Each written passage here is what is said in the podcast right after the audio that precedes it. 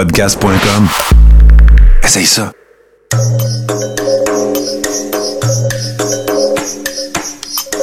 Bienvenue dans le podcast Sur la Terre des Hommes. Pour profiter au maximum de l'expérience du podcast, prenez quelques minutes pour aimer notre page Facebook. Vous pouvez aussi nous suivre sur Twitter au Sur la Terre des Hommes podcast et sur Instagram au Sur la Terre des Hommes podcast. Si vous possédez un iPhone, prenez une minute pour nous laisser un avis. Ainsi, vous allez faire grimper le podcast dans le moteur de recherche. Finalement, si vous voulez encourager Sur la Terre des Hommes et obtenir des épisodes exclusifs, vous pouvez contribuer monétairement sur la plateforme patreon.com. P-A-T-R-E-O-N.com. Recherchez sur la Terre des Hommes et pour seulement 2 par mois, vous y aurez droit. Le podcast peut désormais débuter. Bienvenue sur la Terre des Hommes.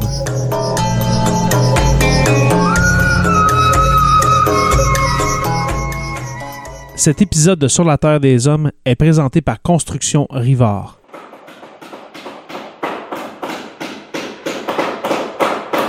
La rénovation et la construction, ça passe par la science du bâtiment et de vraies maisons éco-énergétiques. Un des seuls en Abitibi-Témiscamingue qui construit des maisons Novo Climat et Prénet Zéro. De la fondation à la finition d'escalier, ils font tout.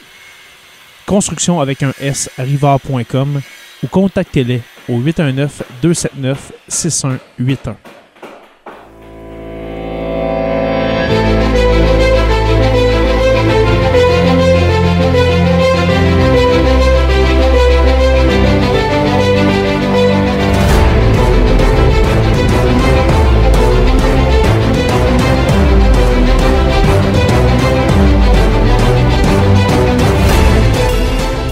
et bienvenue à ce nouvel épisode de Sur la Terre des Hommes.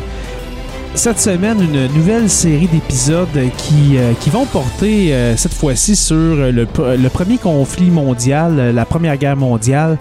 Euh, avec Jonathan, avec Joe Saint-Pierre, dit le prof, nous avons, nous avons exploré la Deuxième Guerre mondiale pas mal dans son ensemble. Et puis, on avait déjà expliqué au début que on décrirait pas toutes les batailles. Alors, on s'est vraiment concentré, par exemple, sur euh, la propagande, sur la garde rapprochée euh, autour d'Hitler euh, de l'année 1933, qui était très importante pour le Troisième Reich. Et puis, cette fois-ci, pour la Première Guerre mondiale, je vais, je lancer de balle avec un, avec un épisode seul. Les informations que vous entendrez sont tirées de l'ouvrage La Première Guerre mondiale, qui est paru aux éditions euh, de l'Audi. Euh, c'est un ouvrage très intéressant, très complet, et puis je voulais vous en faire part euh, aujourd'hui. Alors, pour commencer, bien sûr, nous allons parler, comme le, titre le dit, des prémices euh, de la Première Guerre mondiale, comment on a pu en arriver à un conflit aussi destructeur? Je vous rappelle qu'en 1914, euh, c'était du jamais vu. Ok, tout, tout ce qu'on allait voir pendant ces quatre années, jamais l'être humain s'était rendu jusque-là. Et puis, bien sûr, pendant la Deuxième Guerre mondiale, ça a été le même discours. Mais euh, c'est important de, de rappeler que la Première Guerre mondiale, ça a été vraiment, ça a été très euh, préparé avec minutie, si je peux dire. Ça, c'est mon esprit d'amateur qui, qui parle. Mais euh, ça a été une guerre, la première vraie guerre industrielle, à proprement dit. Et bien sûr, dans les décennies qui ont précédé euh, 1914, eh bien, il y a eu beaucoup, beaucoup de, de, conflits, de conflits armés que moi, j'ai- j'aime appeler des répétitions, comme euh, par exemple le conflit euh, russo-japonais, euh, qui a été une, une prémisse, je crois, une des prémices euh, de la Première Guerre mondiale. Alors, plusieurs connaissent euh, l'événement déclencheur qui a vraiment euh, déclenché euh, la Première Guerre mondiale. C'est bien sûr euh, l'assassinat euh, de l'archiduc François Ferdinand et puis de, sa, euh, de son épouse euh, Sophie Chotek, euh, qui ont été assassinés par Gavrilo Princip, qui était un étudiant serbe et puis nationaliste yougoslave, alors qui, qui en avait vraiment contre ce, ce couple princier, ce couple héritier.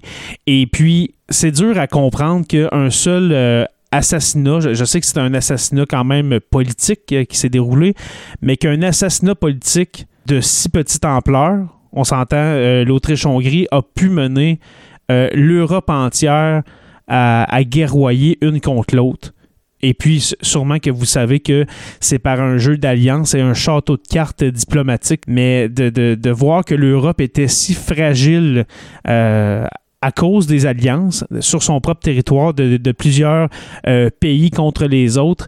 C'est triste de voir que ce jeu d'alliance-là a pu avoir raison euh, de l'Europe qui, qui, dans ce temps-là, dans les années 1910, était. Ça allait super bien là, en Europe. C'était une période, c'était l'âge d'or de l'Europe, si je peux dire. Et puis cette guerre, cette, grande guerre, comme on va l'appeler, jusque jusqu'en 1939, cette grande guerre a mené l'Europe justement au bord du gouffre pendant des années, dans le fond jusqu'aux années 1920-21, euh, parce qu'après la Première Guerre mondiale, bien sûr, il y a eu la, pandémie de grippe espagnole. Alors c'est vraiment un chemin de croix que l'Europe s'apprête à entreprendre ce 28 juin 1914. Alors pour aujourd'hui, les prémices d'un désastre. C'est parti.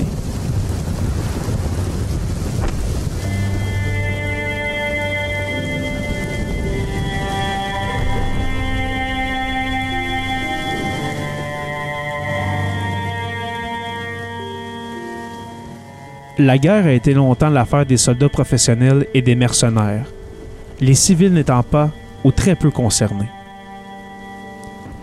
Il est d'ailleurs significatif de voir qu'en pleine guerre d'indépendance américaine, entre 1778 et 1783, les non-combattants circulaient librement entre la France et l'Angleterre.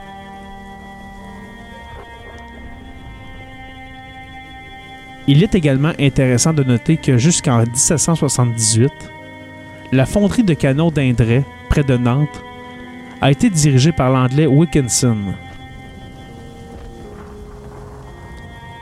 À cette époque, la guerre était codifiée. Se rendre était tout à fait admissible, pourvu qu'on ait combattu en respectant les règles de l'honneur, c'est-à-dire en luttant jusqu'à une limite convenue. En aucun cas il n'était demandé à un général de sacrifier les troupes placées sous son commandement. Bien sûr, il arrivait qu'on se fasse tuer dans cette guerre en dentelle, mais les combats étaient relativement peu meurtriers, puisqu'ils prenaient fin dès qu'un des deux belligérants reconnaissait qu'il n'avait plus aucune chance de gagner la bataille.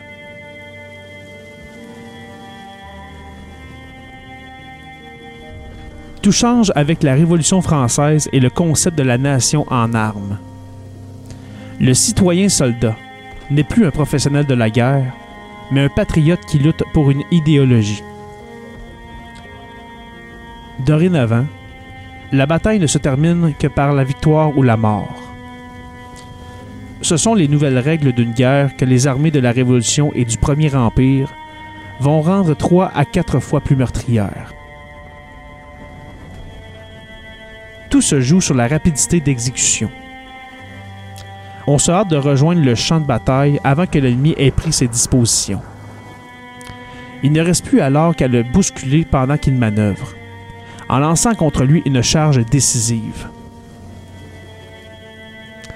Rapidité de l'approche et offensive instantanée sont les deux grandes caractéristiques de la tactique employée par les généraux de la Révolution et de l'Empire.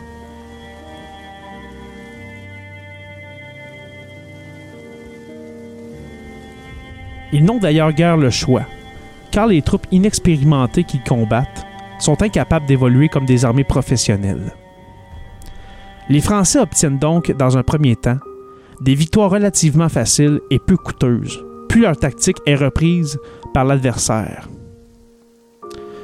On assiste alors à des batailles très meurtrières, dont la Moscova, du 5 au 7 septembre 1812, est l'exemple le plus significatif.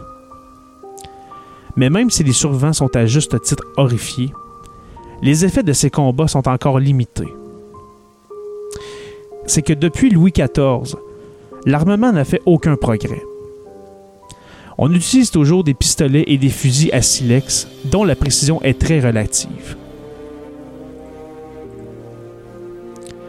Quant au canon, il tire uniquement des boulets pleins qui, contrairement à ce que montrent les films historiques, n'explosent pas à l'arrivée. Les troupes manœuvrent à pied et les renforts peuvent rarement être engagés sur l'heure.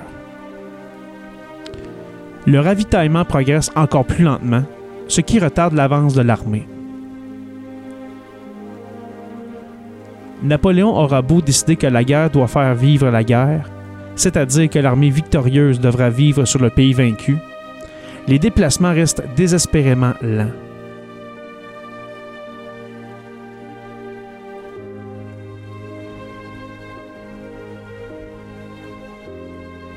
Quinze ans après la chute du Premier Empire, l'industrie britannique effectue un bond technologique spectaculaire en développant la métallurgie au coke, le filage mécanique, les machines à vapeur et les chemins de fer. Très rapidement, cette révolution industrielle s'étend à toute l'Europe avant de franchir l'Atlantique pour gagner le nouveau continent. L'art de la guerre s'en trouve bouleversé, car ces nouvelles inventions ont une incidence directe sur la conduite des opérations. Les armes à feu sont plus meurtrières, mais comme leur cadence de tir est plus élevée, la consommation en munitions augmente dans d'importantes proportions. Au moment de la guerre de Crimée, entre 1854 et 1856, les Franco-Britanniques résolvent le problème du ravitaillement en employant des navires de transport à vapeur.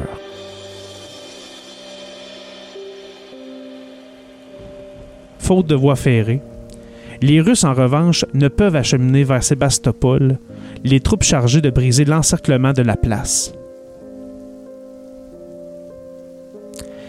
Les progrès de l'artillerie se traduisent par la généralisation des projectiles explosifs qui rendent les offensives particulièrement sanglantes. Par l'intermédiaire de leurs correspondants de guerre, les journaux font découvrir au public l'horreur de la guerre moderne.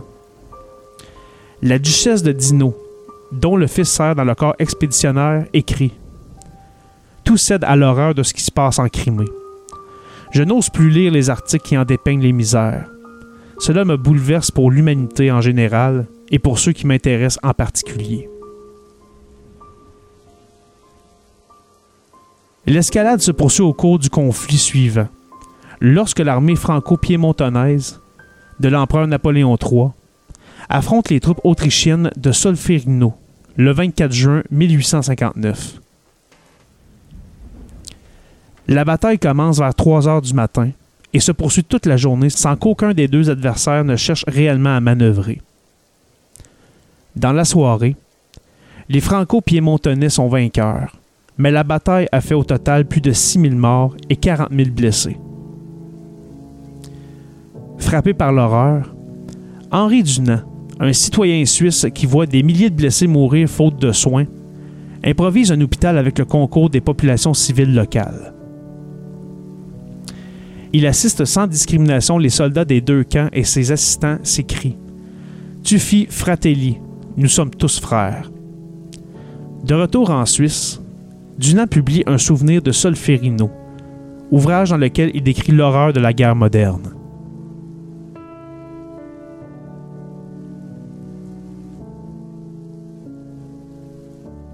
En 1864, cinq ans après Solferino, une conférence internationale réunie à Genève élabore des conventions destinées à humaniser la guerre. Le symbole choisi pour les communautés de secours aux blessés est le drapeau suisse inversé, une croix rouge sur fond blanc. Ce sigle donnera son nom à la célèbre organisation humanitaire.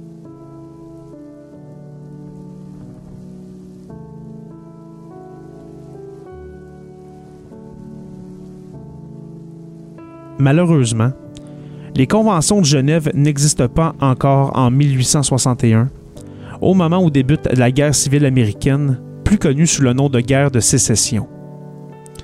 Cette guerre fratricide a fait autant de morts que toutes celles auxquelles l'Amérique a participé, depuis la guerre d'indépendance jusqu'aux cinq premières années du conflit vietnamien. C'est dire à quel point la guerre de sécession a marqué durablement la mémoire collective des Américains. Il est vrai qu'à l'ouverture des hostilités, toutes les conditions sont réunies pour rendre les combats extrêmement meurtriers. Les armes ont en effet bénéficié d'innovations techniques majeures. Grâce aux aciers américains, les meilleurs du monde à l'époque, l'artillerie est d'une efficacité redoutable, qu'il s'agisse des canons de campagne ou des pièces à longue portée. L'armement individuel a suivi une évolution encore plus rapide, puisque de l'antique mousqueton à armes lisses se chargeant par la bouche, on est passé au fusil à canon rayé tirant des projectiles cylindro-coniques à plus de 1000 mètres.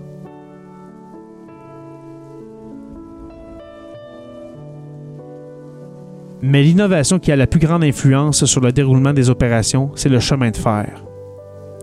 Il est en effet largement utilisé pour transporter des troupes et du ravitaillement. Chaque belligérant peut ainsi amener facilement des troupes fraîches au contact de l'ennemi, ce qui prolonge la durée des combats.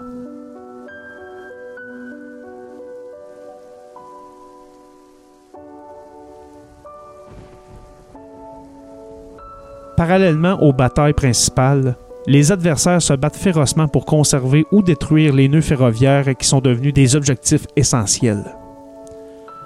Sur mer, les premiers cuirassés apparaissent et bien que leur qualité nautique soit au-dessous du médiocre, aucun navire de guerre en bois ne peut leur résister.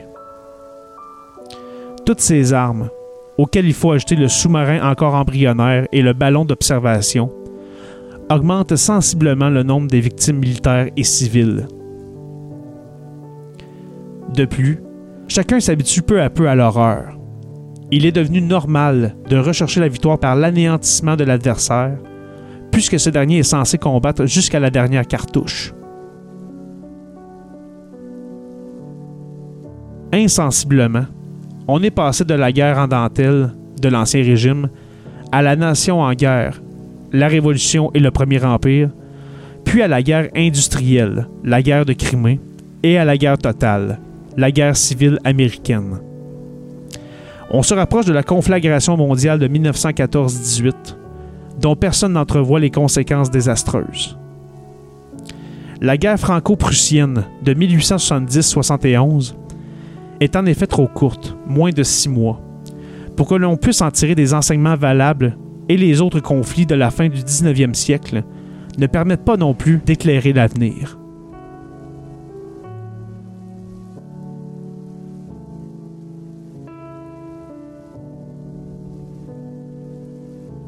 La guerre russo-japonaise de 1904-1905 est un avertissement très clair qui malheureusement ne sera pas retenu. C'est que ce premier conflit du 20e siècle se déroule à l'autre bout du monde et qu'il n'intéresse guère les Européens. Le public a surtout retenu l'incroyable tour du monde de l'escadre russe de la Baltique, avec ses charbonnages en haute mer et la désastreuse défaite du Tsushima dans le détroit de Corée. Mais si la marine a joué un grand rôle dans cette guerre, c'est l'armée de terre qui a le plus souffert. Par rapport au conflit précédent, l'armement individuel et collectif a fait d'immenses progrès qui ont complètement changé la doctrine d'emploi de l'infanterie.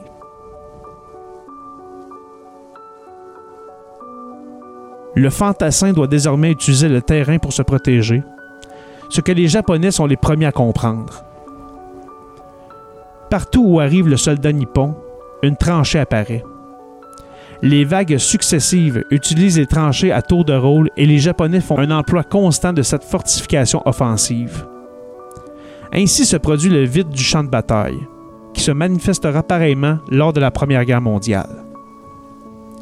Il est désormais admis que toute attaque ou contre-attaque exécutée en ordre serré est vouée à un échec certain accompagné de pertes considérables sous le feu. Les déplacements se font donc à la course, d'un abri à l'autre, par de petits groupes d'hommes dispersés. Pour la première fois, les mitrailleuses subissent l'épreuve d'un conflit majeur. Elles s'y montrent redoutablement efficaces.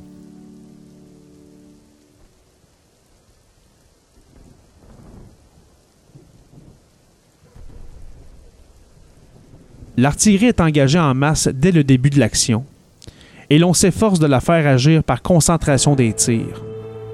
Les deux adversaires constatent qu'une batterie repérée par l'ennemi est immédiatement anéantie par le feu adverse.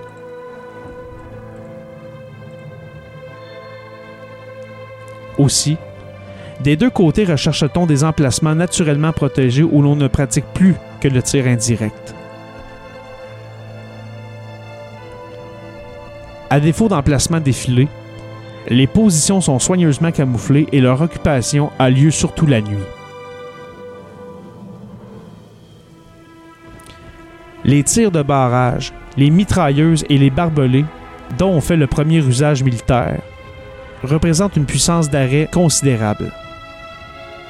Elle reste toutefois inférieure à la puissance de choc, de sorte que la guerre russo-japonaise est toujours une guerre de mouvement. Les observateurs occidentaux en déduisent que les guerres du futur seront comparables et que la victoire appartiendra à celui qui manœuvrera le mieux.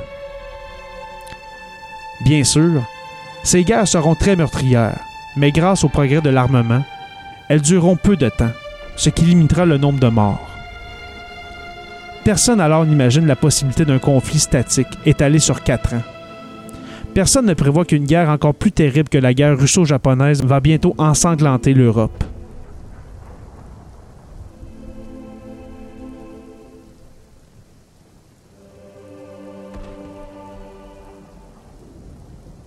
La colonisation est un sujet qui, aujourd'hui encore, provoque toujours des réactions passionnées. Pour les uns, les nations colonisatrices ont apporté la civilisation aux populations sauvages d'Afrique et d'Asie, en perçant des routes, en construisant des hôpitaux et en ouvrant des écoles.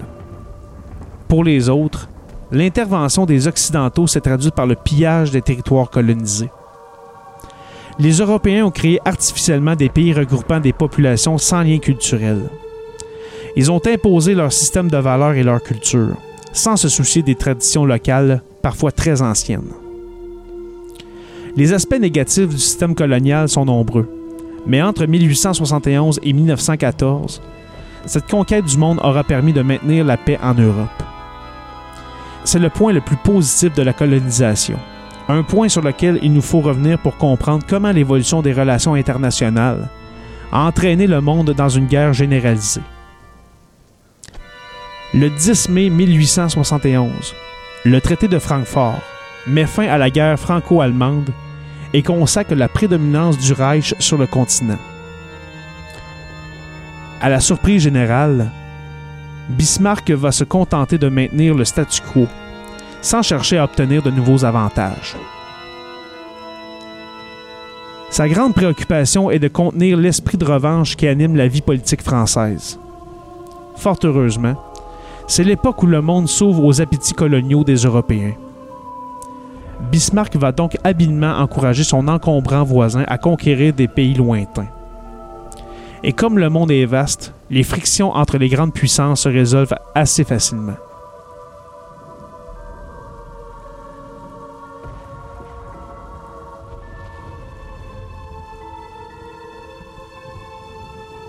Tout change en 1888 avec l'avènement de Guillaume II et le départ de Bismarck deux ans plus tard. En quelques années, la France parvient à rompre l'isolement diplomatique dans lequel l'Allemagne l'avait confiné. En 1891, elle signe un accord avec la Russie, puis l'année suivante, une convention militaire qui débouche sur la célèbre alliance franco-russe de 1893. Mais alors que la Russie entreprend de relier par chemin de fer Moscou et Vladivostok, l'Europe entière se lance dans la grande aventure de la colonisation. La France et l'Angleterre se sont attribués la part du lion en établissant des protectorats un peu partout dans le monde. Les autres pays doivent se contenter de ce qui reste, mais ces miettes restent encore très appréciables.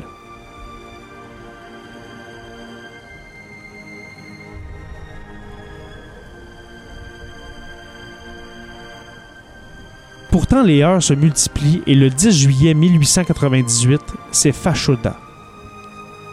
L'incident va conduire l'Angleterre et la France au bord de la guerre. Heureusement, les diplomates parviendront à gérer l'affaire de manière exemplaire, au point de réconcilier les ennemis irréductibles en jetant les bases d'une entente cordiale qui sera officialisée le 8 avril 1904. Il était temps, car deux mois plus tôt, à Port-Arthur, les Japonais alliés des Britanniques ont attaqué les Russes, alliés des Français et amis des Allemands. Ces systèmes d'alliance ont de quoi faire frémir.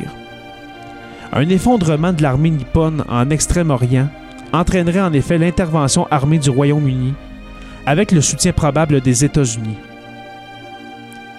De son côté, la France ne resterait certainement pas sans réagir. Mais bien que détestant l'Allemagne, elle ferait cause commune avec elle et avec la Russie pour combattre un ennemi devenu commun. Invincible sur Terre, le bloc France-Allemagne-Russie n'aurait aucun mal à convaincre les autres puissances européennes à lutter à ses côtés ou de rester neutre. En face, le bloc Angleterre, États-Unis, Japon disposerait d'une supériorité maritime absolue. Une guerre entre ces deux blocs serait donc interminable et bien sûr extrêmement meurtrière.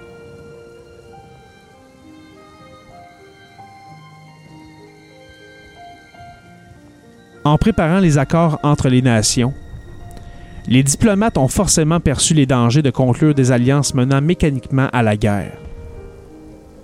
Ils ont donc introduit des sécurités qui interdisent les déclarations de guerre automatiques. Et ces sécurités ont été très efficaces pendant la guerre russo-japonaise.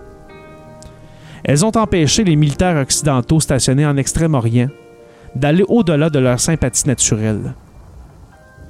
En mai 1904, les Japonais perdent deux cuirassés et un croiseur, ce qui rend leur position très critique. Pour autant, la Royal Navy ne met pas ses propres bâtiments au service de son allié. En août de la même année, un cuirassé et deux croiseurs russes se réfugient à Kiaosheu, possession allemande, et à Saigon, possession française. Ils y sont désarmés, conformément aux conventions internationales. À aucun moment, il n'a été proposé aux Russes de déroger à la règle, alors même qu'ils ont le plus urgent besoin de tous leurs navires de guerre.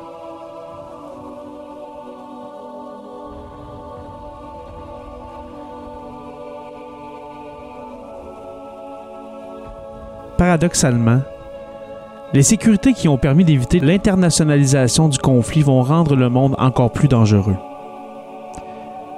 Puisqu'elles ont parfaitement rempli leur rôle, les gouvernements pensent qu'ils peuvent tester sans risque la solidité des alliances. C'est jouer avec le feu, car nul ne peut affirmer que les crises ainsi provoquées ne déboucheront pas sur un conflit armé. D'autant qu'à partir de 1905, la conquête du monde est pratiquement achevée. Les Européens se sont partagés l'Afrique et ils ont établi des zones d'influence sur les anciens empires théoriquement indépendants comme la Turquie ou la Chine.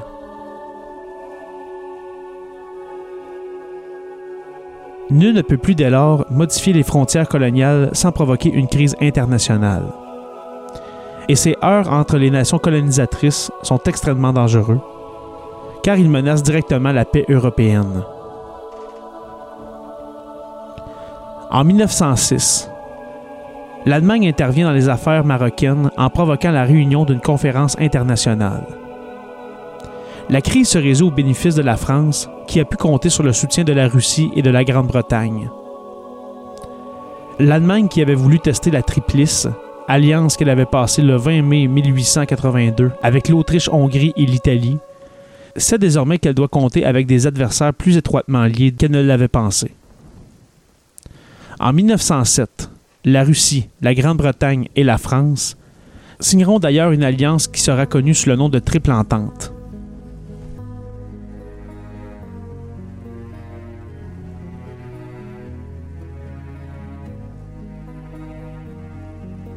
À peine la crise marocaine est-elle réglée qu'un nouvel incendie éclate dans les Balkans. En juillet 1908, la révolution jeune turque fournit à l'Autriche-Hongrie l'occasion d'annexer la Bosnie-Herzégovine qu'elle occupait depuis 1878. La Serbie demande à la Russie d'intervenir, ce qui provoque une grave tension avec l'Autriche-Hongrie que soutient l'Allemagne.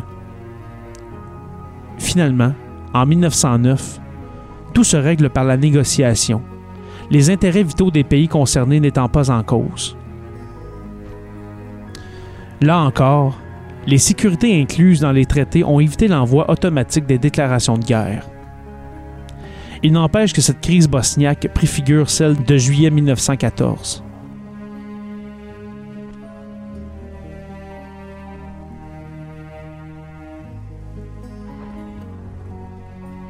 Après une brève période de détente, de nouvelles frictions éclatent au Maroc. Elles font suite à une intervention française que l'Allemagne combat en envoyant la canonnière Panther croisée devant Agadir. Sollicitée par la France, la Russie tergiverse, mais la Grande-Bretagne appuie son allié par une diplomatie musclée. La crise s'achève le 5 novembre 1911 sur un accord très favorable à la France qui a pu mesurer à cette occasion l'efficacité du soutien britannique. Mais cette deuxième crise marocaine, d'ailleurs vite résolue, n'aurait été qu'une parenthèse dans un système diplomatique de moins en moins contrôlable. En 1911, la situation de la Turquie, affaiblie à l'extérieur comme à l'intérieur, pousse l'Italie à occuper la Tripolitaine, théoriquement sous influence turque. Elle se fait également concéder Rhodes et les îles du Dodécanèse. C'est la guerre qui rapidement fait tache d'huile avec la constitution d'une ligue balkanique regroupant la Serbie, la Bulgarie, le Monténégro et la Grèce. En août 1912, le président du Conseil, Raymond Poincaré, rend visite au tsar Nicolas II qui lui communique le dossier balkanique. Il réalise immédiatement que la Ligue est une alliance explosive qui, dit-il, contient en germe non seulement une guerre contre la Turquie, mais une guerre contre l'Autriche. Et il en avertit solennellement le tsar, en lui signalant le danger d'une guerre étendue à l'Europe entière. Malheureusement, il est trop tard, car en octobre 1912, la Ligue déclare la guerre à la Turquie. En quelques semaines, celle-ci est battue à plate couture et le 3 décembre, elle doit se résoudre à demander un armistice. La Serbie, soutenue par la Russie, exige un accès à l'Adriatique, ce à quoi s'oppose l'Autriche-Hongrie. Cette crise internationale est d'une exceptionnelle gravité, car elle entraîne la mobilisation partielle des armées russes et autrichiennes. L'apaisement viendra de l'Angleterre, qui n'ayant aucune envie d'entrer en guerre, parviendra à convaincre les Serbes et les Russes d'abandonner leurs prétentions.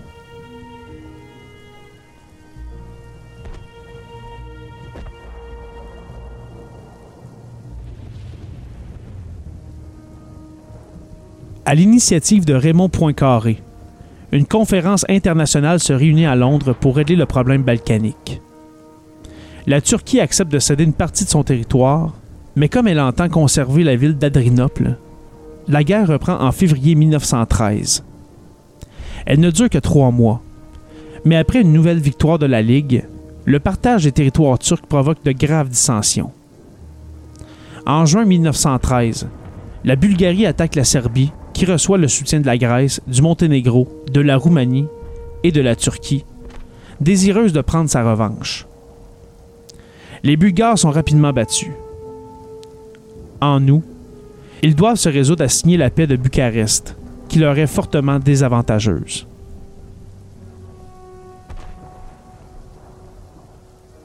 Une fois encore, la guerre mondiale a été évitée mais chacun sait désormais que la poudrière balkanique peut exploser à n'importe quel moment.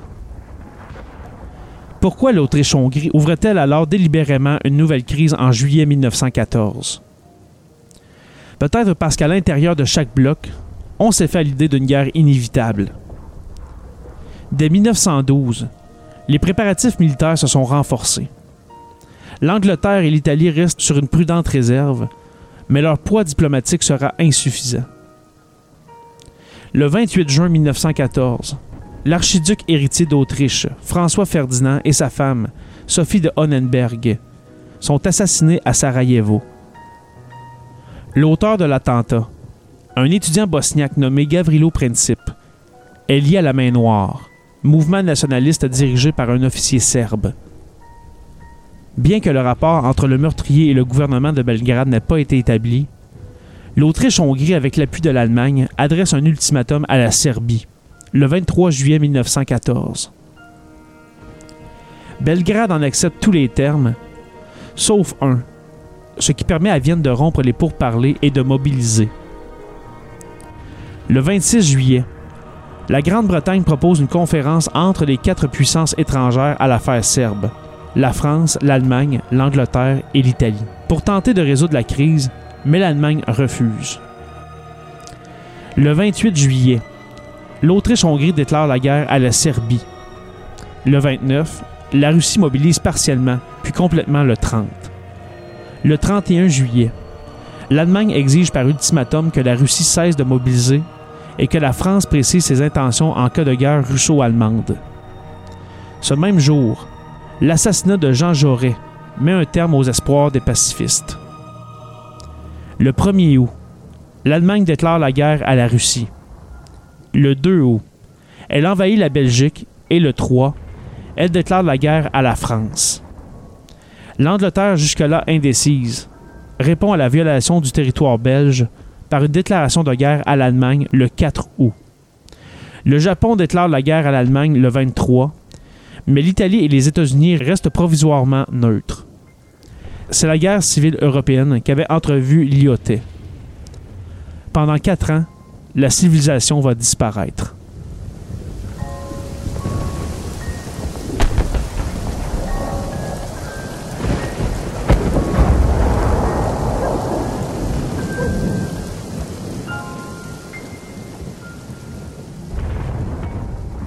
Alors, vous avez entendu tout, tout ce qui a pu se passer avant 1914, euh, tout, tout, le 19e siècle, dans le fond, qui a, été une espèce de, comme j'ai dit en introduction, une espèce de répétition pour la Première Guerre mondiale. Et puis, qu'est-ce qu'on peut retenir comme événement déclencheur vraiment? Eh bien, euh, oui, c'est certain que pour la Première Guerre mondiale, le vrai événement déclencheur, c'est euh, l'assassinat de François Ferdinand et sa, et sa conjointe par Gavrilo Princip. Mais la révolution industrielle a amené l'humanité vraiment à vouloir se dépasser côté armement, côté euh, technologie, comment se dépasser dans les arts de la guerre, euh, comment tuer le plus de gens possible? Et puis ça a justement la, la prolifération de conflits en Europe et puis un peu partout dans le monde. euh, Si on, si on regarde la guerre russo-japonaise du début du 20e siècle, tout se dessinait pour ce grand conflit mondial de 1914. Et puis vraiment, qu'est-ce qui a mis le feu aux poudres? Et c'est bien sûr, oui, tout le jeu d'alliance qu'il y avait entre, entre les, euh, les grandes puissances européennes et puis certains pays, justement, des Balkans. Je nomme bien, bien sûr la Serbie, la Grèce, le, euh, le Monténégro, etc c'était destiné à exploser, justement. Et puis, un simple événement, un assassinat politique de l'héritier de l'Autriche-Hongrie, François Ferdinand, eh bien, a déclenché ce jeu de domino diplomatique et puis a fait en sorte que la Première Guerre mondiale a éclaté. Et puis, quelque chose que j'ai pas mentionné, qui n'était pas présent dans les informations de, l'excellent ouvrage de la Première Guerre mondiale des éditions de l'Audi, euh, c'est la conférence de Berlin. Cette conférence de Berlin a eu lieu en 1885 euh, avec les plus grandes puissances européennes, dont euh, la France, la Belgique, l'Angleterre, euh, fond, la Grande-Bretagne, euh, l'Allemagne, Italie, etc., pour se partager, euh, dans le fond, l'Afrique. Dans le fond, pour la colonisation de l'Afrique, on voulait se partager ce, cet énorme continent comme si euh, y avait personne qui restait là. On se partage, euh, on se partage ce grand gâteau-là qu'est l'Afrique. Et puis, ça, c'est un autre événement. C'est un autre, euh, une autre prémisse qui a amené à la Première Guerre mondiale parce que l'Allemagne a été très désavantagée dans cette, euh, dans cette conférence de Berlin avec justement moins de territoire que les Français, que, les, que les Anglais, que les Belges. Et puis ça aussi, ça l'a chatouillé un peu une corde sensible de l'Allemagne, euh, prétendant qu'elle était euh, euh, injustement traitée au sein des grandes puissances européennes. Alors, j'espère que vous avez apprécié ce- cet épisode narratif. Euh, bientôt, là, ben, je, crois, la semaine prochaine, euh, Joe va revenir pour un autre épisode de Sur la Terre des Hommes. Mais en attendant, je vais faire ces épisodes narratifs. Et puis, euh, dites-moi si, vous aimez ce retour des, d'épisodes où est-ce que je raconte un peu l'histoire en lisant des, des informations que je trouve ici et là. Ça me ferait vraiment plaisir de le savoir. Très prochainement, je, vais revenir avec une deuxième partie. Nous allons expliquer, nous allons raconter euh, ce qui s'est produit dans ce premier conflit mondial. Alors, euh, c'est pour très bientôt. Dans les prochaines semaines, il y aura un autre épisode sur la Première Guerre mondiale. Merci aux abonnés de suivre Sur la Terre des Hommes. Je vous répète que nous sommes disponibles sur Apple Podcasts, Spotify, Google Play et YouTube au Sur la Terre des Hommes podcast. Alors venez vous abonner sur notre chaîne YouTube. Merci aux patrons, les curieux Stéphanie Théberge, Mario Drouin, Audrey Perrin, Nathalie Marcille, Sonny Reed, Julie Marcoux, Étienne Quévillon, Jean Sanson, Suzy Harel, Simon Dumas, David Desbiens Marcoux, et puis un nouveau curieux qui s'est ajouté euh, hier, Gabriel Quentin. Alors, euh, bienvenue à Gabriel dans les patrons de Sur la Terre des Hommes. Les stagiaires, Olivier Sauvé, Francis Ferroy, Jean-Sébastien Lamarche, Martin Godette, Georges Dumais, Gabriel Landerman, Simon Robitaille, Denis Chouinard, Jade Rousseau, Mélissa L'Oppresseur, Sébastien Canal Ouergo, Alexandre Martineau, Gabriel Lambert, Simon Ferland, Anne-Marie Bonneville, Audrey Loyer, Mélissa Frappier, Mike Rivard, Pat Cadorette, Sicam, Marie-Claude Beaupré, François Roy et puis Marc Boutin. Les historiens Benoît Caisse, Mathieu Roberge, Joe Vadeboncoeur, Mathieu Lauzon et Louis-Philippe Labadie. Et puis notre nouvel érudit depuis maintenant euh, une semaine, euh, une semaine et demie, François Brassard. Alors merci de nous encourager. Et puis bien sûr, sans oublier notre orateur, notre présentateur officiel depuis maintenant un mois, Construction Rivard de Rouen-Noranda pour nous encourager d'une autre façon, si vous voulez, si vous voulez pas devenir euh, patron de Sur la Terre des Hommes et donner un montant fixe par mois, eh bien, vous pouvez contribuer via PayPal au paypal.me barre oblique SLTDH. Alors, paypal.me barre oblique SLTDH. Je vous invite à rejoindre la page Facebook Sur la Terre des Hommes, la communauté, pour venir discuter avec nous. Sur la Terre des Hommes est une présentation des éditions Derniers mots. Merci à podcast.com et puis n'oubliez pas qu'à tous les jours, nous écrivons l'histoire. Merci et on se revoit très bientôt pour une autre page d'histoire de Sur la Terre des Hommes.